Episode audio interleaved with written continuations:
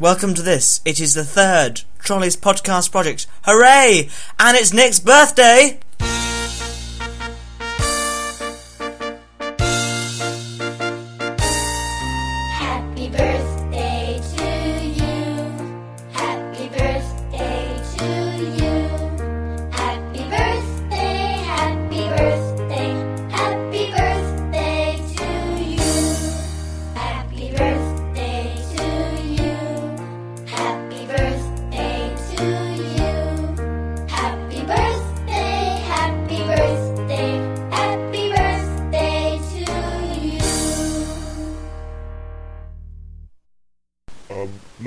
On the show, somebody wrote in to say the show was ridiculous, and we'd like to say to them that they are, they are, you know, mis- they have misjudged us. We are, we are not here just to entertain you. We are here to tell you the hot political issues of the day. We're an important government agency. You didn't realise that, did you? No, you didn't, you stupid fuckers. Now, that sort of thing will be deemed as inappropriate. It won't be tolerated. No, Not at all. not tolerated at all, whatsoever. It cannot be. It's illegal in this in this country. So speak your mind like that. It's disgraceful. I know, call this democracy. God, Lord, it's sickening. Civil liberties. I mean, fucking hell. I mean, Disgusting. bring on the ID card, somebody, For God's sake, just bring them in now. Come on, there's just been so much talk about sort of getting rid of these, what do you call them? Democracy booths. That's right, democracy booths. Oh. These, on the side of the streets, you go on them and you, yeah. you, you give your opinion, Yeah, and I get sick. that's disgraceful. Because It's the most disgusting thing I've ever heard. Because quite frankly, you know, if you're a woman, your opinion doesn't matter. Oh, women? What are you talking about? Sorry, oh, What, you don't, you don't that's not true, is it? Women can't vote. they can. And you know what's even worse? What? What's even worse? What? Foreigners. They're allowed to vote as well. And prisoners. What do you mean foreigners? You know, people coming from abroad, come to the country. What? I've never heard of that. It's called immigration.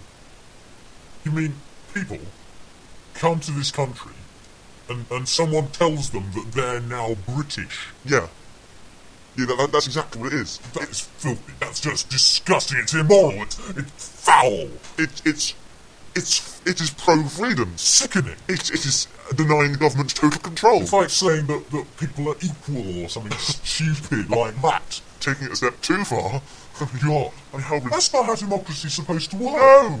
Democracy is basically just a totalitarian regime. regime Exactly, exactly. The rich people have the power. Exactly. Oh, that's exactly how it is. People it's- don't understand that. For God's sake. Oh, God. No patience with these people. String them up, I think. lovely. Now, um, a couple of months ago on the show, uh, no, in fact, not in when was it September? That's right, September show. Um, a girl called Nina was was delighted with with Nick's fantastic voice um, of, of Dave the pianist. But the thing is, people don't seem to realise this, but that, that Nick wasn't actually playing Dave the pianist.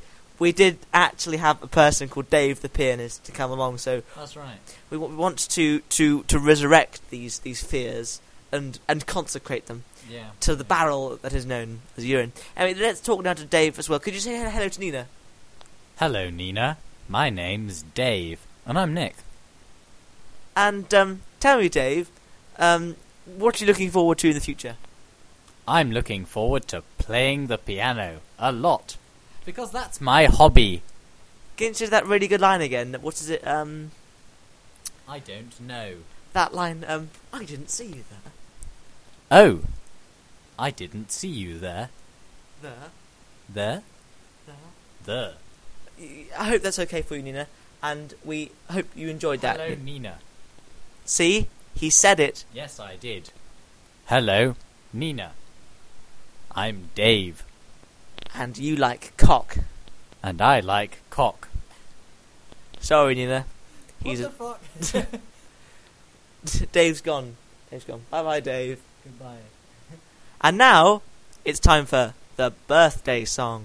And do you know why? Because it's Nick's 17th birthday!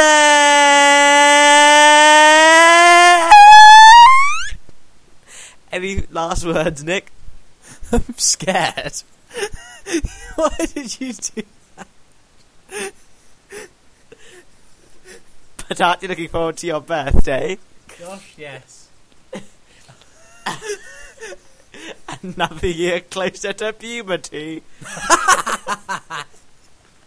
You're friendly. Uh, nice.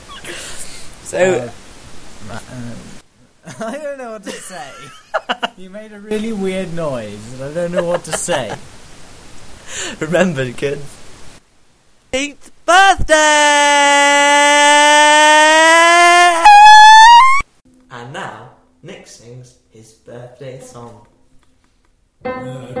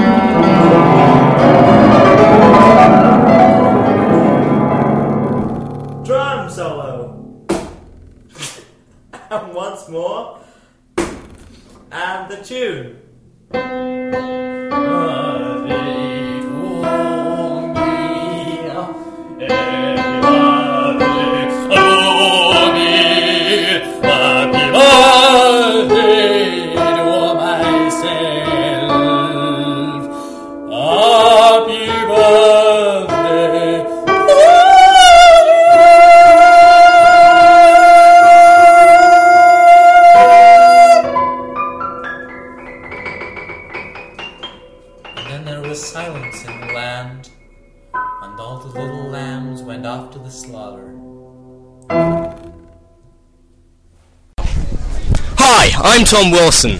Trolley's podcast is the best thing in the world, so you better listen to it at jellycast.com. Huzzah! As you don't know, Trolley's podcast project managed to get hold of Paris Hilton and ask her for an interview. Sadly, she declined. Instead, we have this. This is BBC Radio Vagina.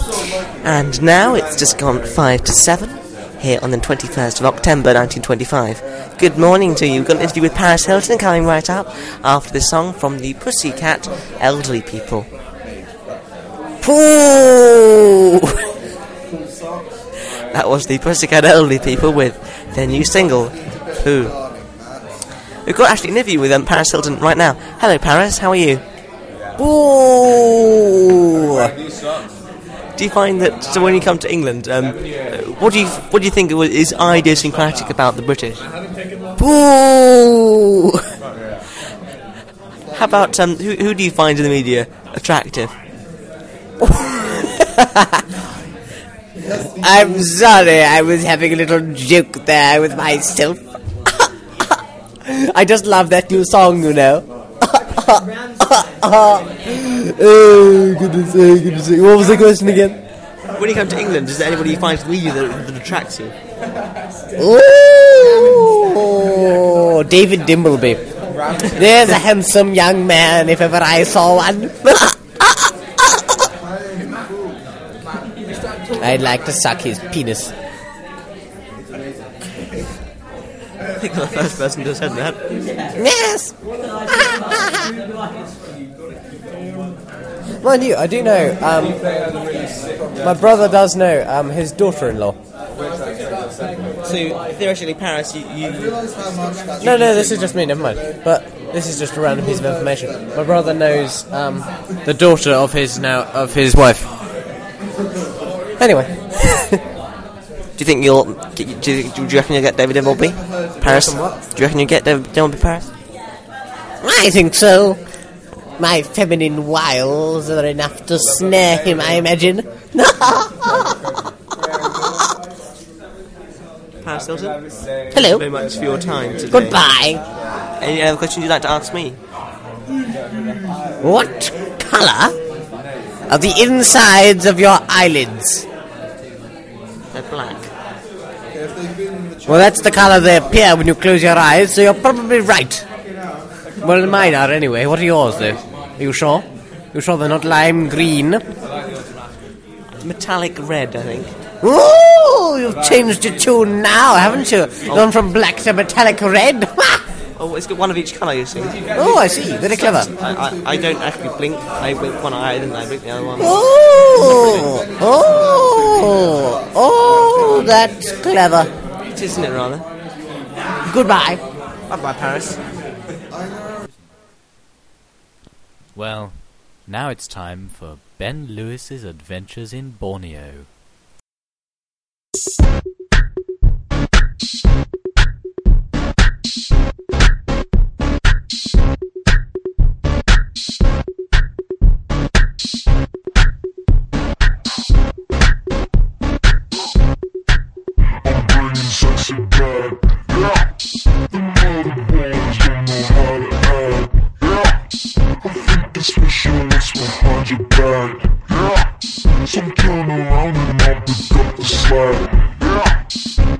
Pick up his bridge. Daddy, babe.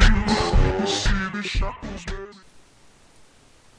So, there I was, Gun in one hand, woman in the other. when a man-eating tiger leapt right out of the wilderness. It had a gun in its paw. Woof, it said. I took the gun, and I, Shot it between the eyeballs. it said, before it died. Oh, God! I have been- I been a bad pussy. I said as I drank its blood and fed it. Hey, bitch, that's what I do every day of my exciting life. She flung herself upon me And I invented the new theory of relativity. at precisely the same time. Oh yeah, feel this bitch, ladies. Woof! Kablamo! Kapow! Kapussy! That was just a small part of it, obviously. It went on for 50 fucking minutes. We were there, I was shagging her ears out. The only noise you could hear was Ben! Ben! My god, Ben! That was her, you understand, not me. Yes! Ben! My god, Ben! Yeah! Oh! Yes! Oh, that six foot penis of mine launched into her fat gaping pussy. Suddenly, that was when I noticed we were surrounded by over 100 heavily armed virgins. And elephants. I said, Hey, babes, you want a taste of a real man? They said, Wait, you're not Ben Lewis, are you? And I replied, Yes! Yes, I was. Ben! Ben Lewis. They said, Oh, Ben, the same way that child did when I drowned it in a barrel of oil. Hell yeah! I can see its eyes turning black now, but that's a different story. There we were in Borneo with a hundred vernage, vernages? Virgins surrounding me. What was a man to do? I had sex with them each, individually. But first, I did some fun mathematical equations. And found my new theory of economics. God, yeah.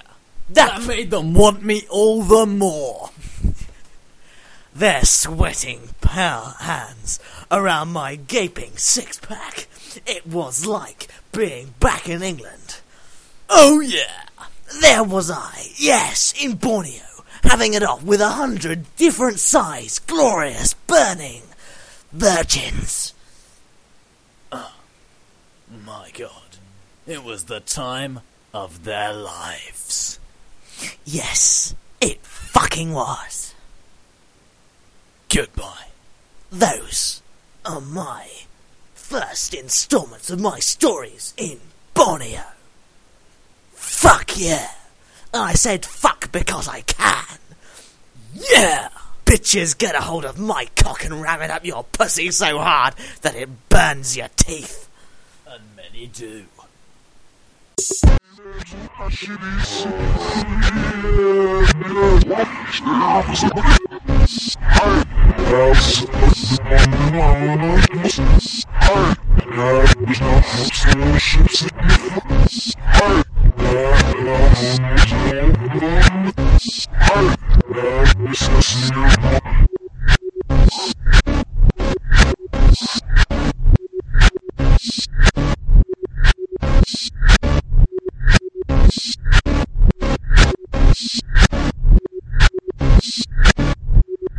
Now, uh, and now, if you remember from last month's show, uh, we, promised you because this is Nick's birth, special birthday show that we'd have two episodes of The Adventures in Italy, and we're going to stick to that promise. So here's the first one.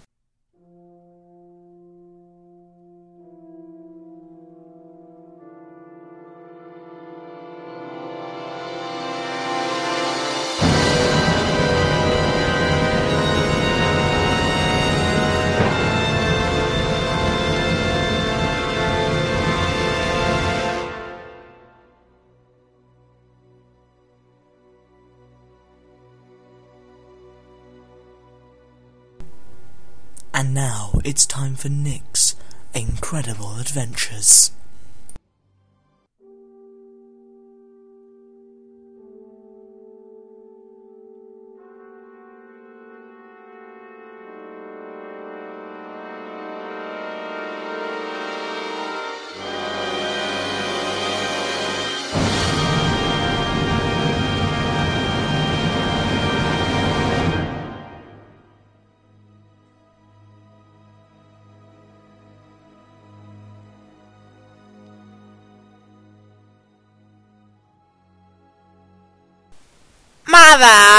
Mother, my bottom is sore. Shut up, son, we need the money.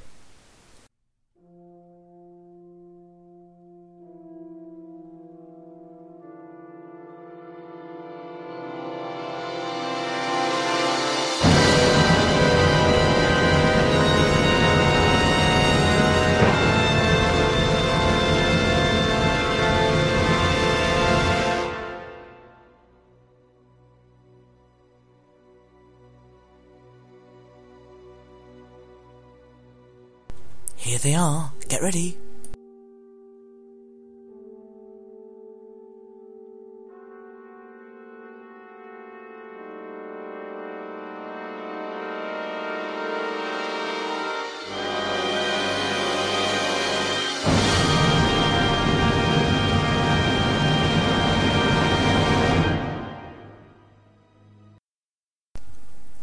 More of Nick's amazing adventures soon. Mmm. And that was that. Dinky died, just like that, said Hogarth intensively as he took his peg leg out of Mrs. Choke-on-Stick. The tree whirled round and violently threw a pair of gloves at the wall whilst pouring a cup of tea into a whale's mouth. God nab! it shouted. Hogarth.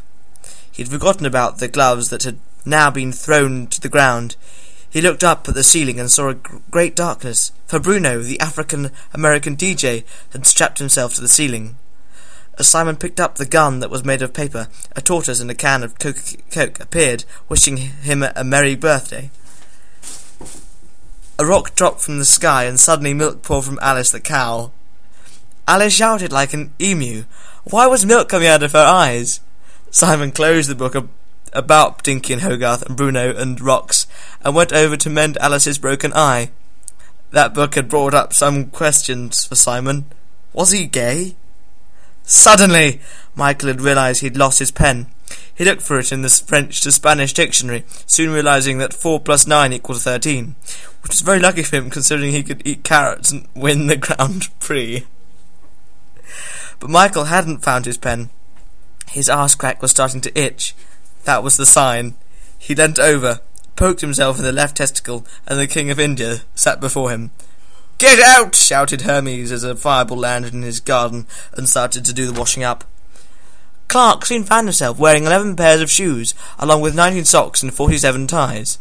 He lurched forward to the flesh and vomited, before having a juice drink through a bone straw. Clark are up here, of all Granny Granny's plum duff. He put on his five hats and strolled out of the window, making three deep incisions to his brain in the process.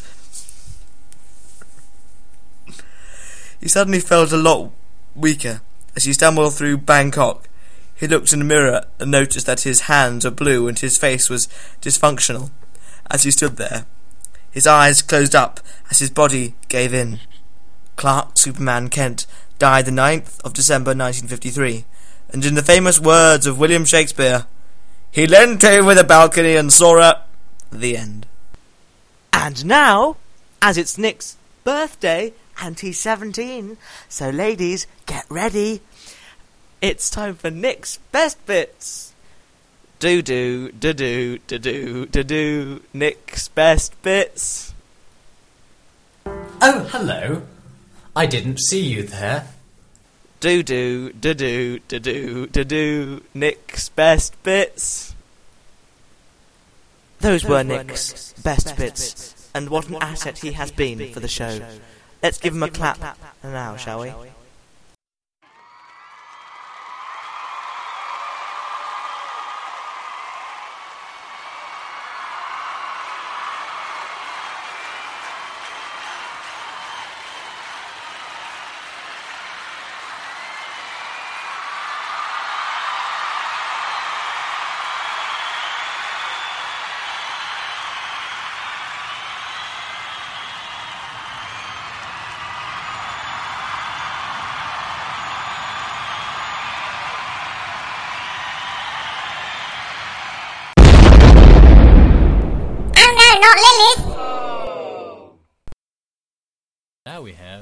Two songs. Because it's Nick's. Two songs. Somewhere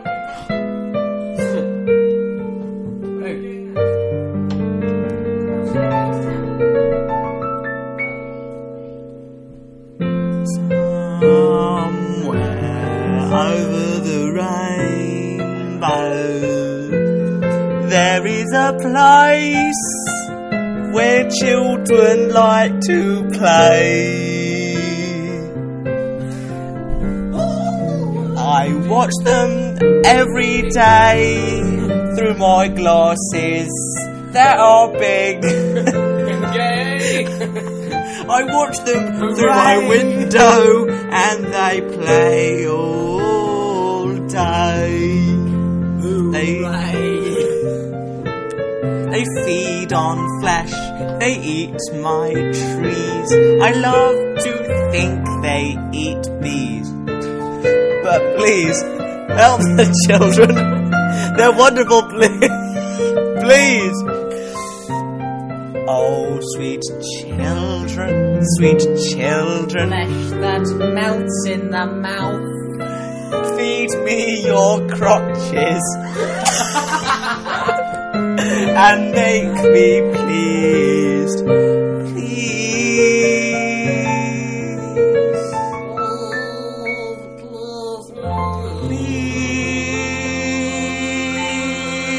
Please.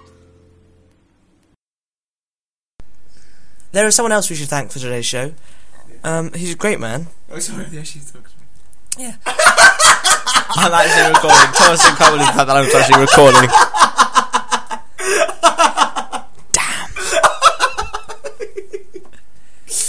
Carry on. Yeah, carry on. Right. I must say something happened in the Oxfam shop today. it's Bedlam. Go on, keep going. Well, I saw these two Daymark jackets, identical, you see. And this uh, lady, grey hair, um, was quite interested in I was trying to make conversation. Um, oh, they're both the same. And I said, well, maybe they're sort of his and hers, you know.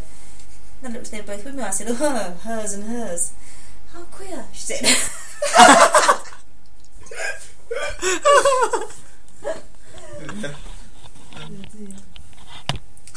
I won't finish the link. There's no point. Do something. just, just, just enjoy the next song. The pain of suffering is never ending. But that's all about to change with a brand new song that we've written called. The pain of suffering is never ending. But we're gonna change that.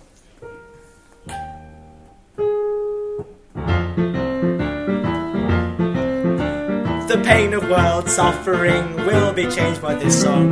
No Well, one forever, will forever, have to die. forever. No one will have to die. you No suffer one will have to die. No We'll one all will be have to happy, die. Not even in Darfur, blood and gore, Iraq, blood and gore, Iraq. Forever, People die the day because they can't respect Saddam Hussein. Everybody loves Saddam. He has a money once face. again, but she's gone once again. Oh. Oh, Saddam Hussein, we love you. He'll swing. I love you, Saddam.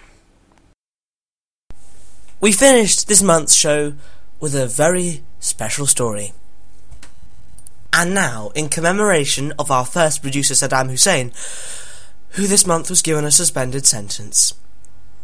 Once upon a time, old Granny Saddam lived in an enchanted forest just the south of the grim grey mountains of far, far away.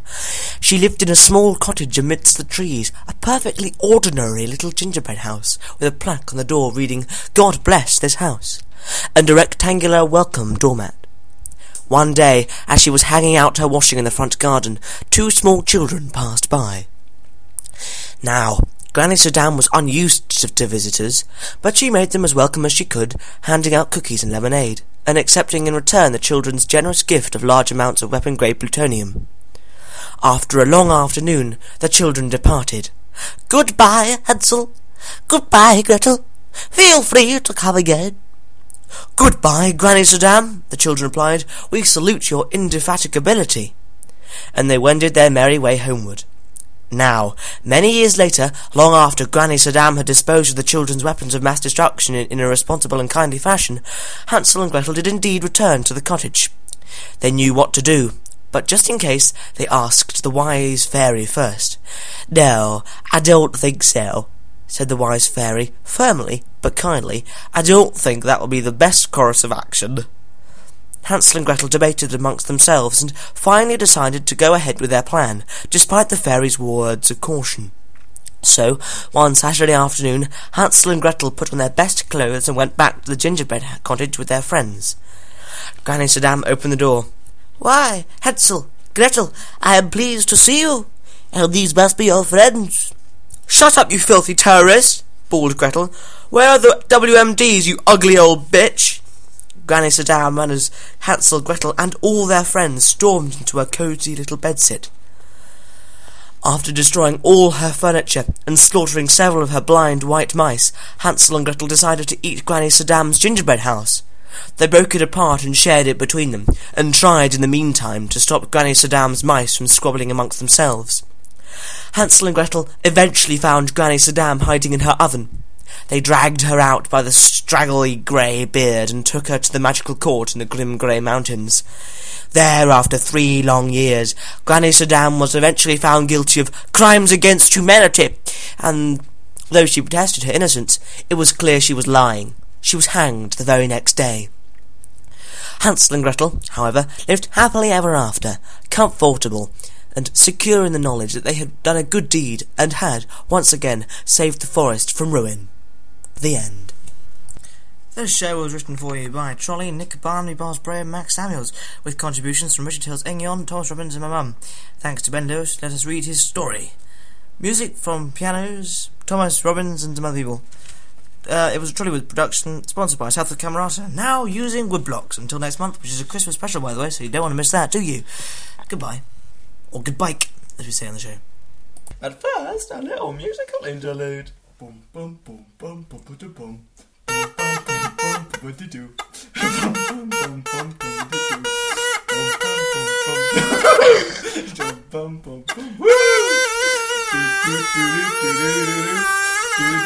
Man, he's smoking on cabbage. He's got six legs. He wants to eat his cabbage from his bed. He's got six legs. He's smoking a cabbage. He's smoking a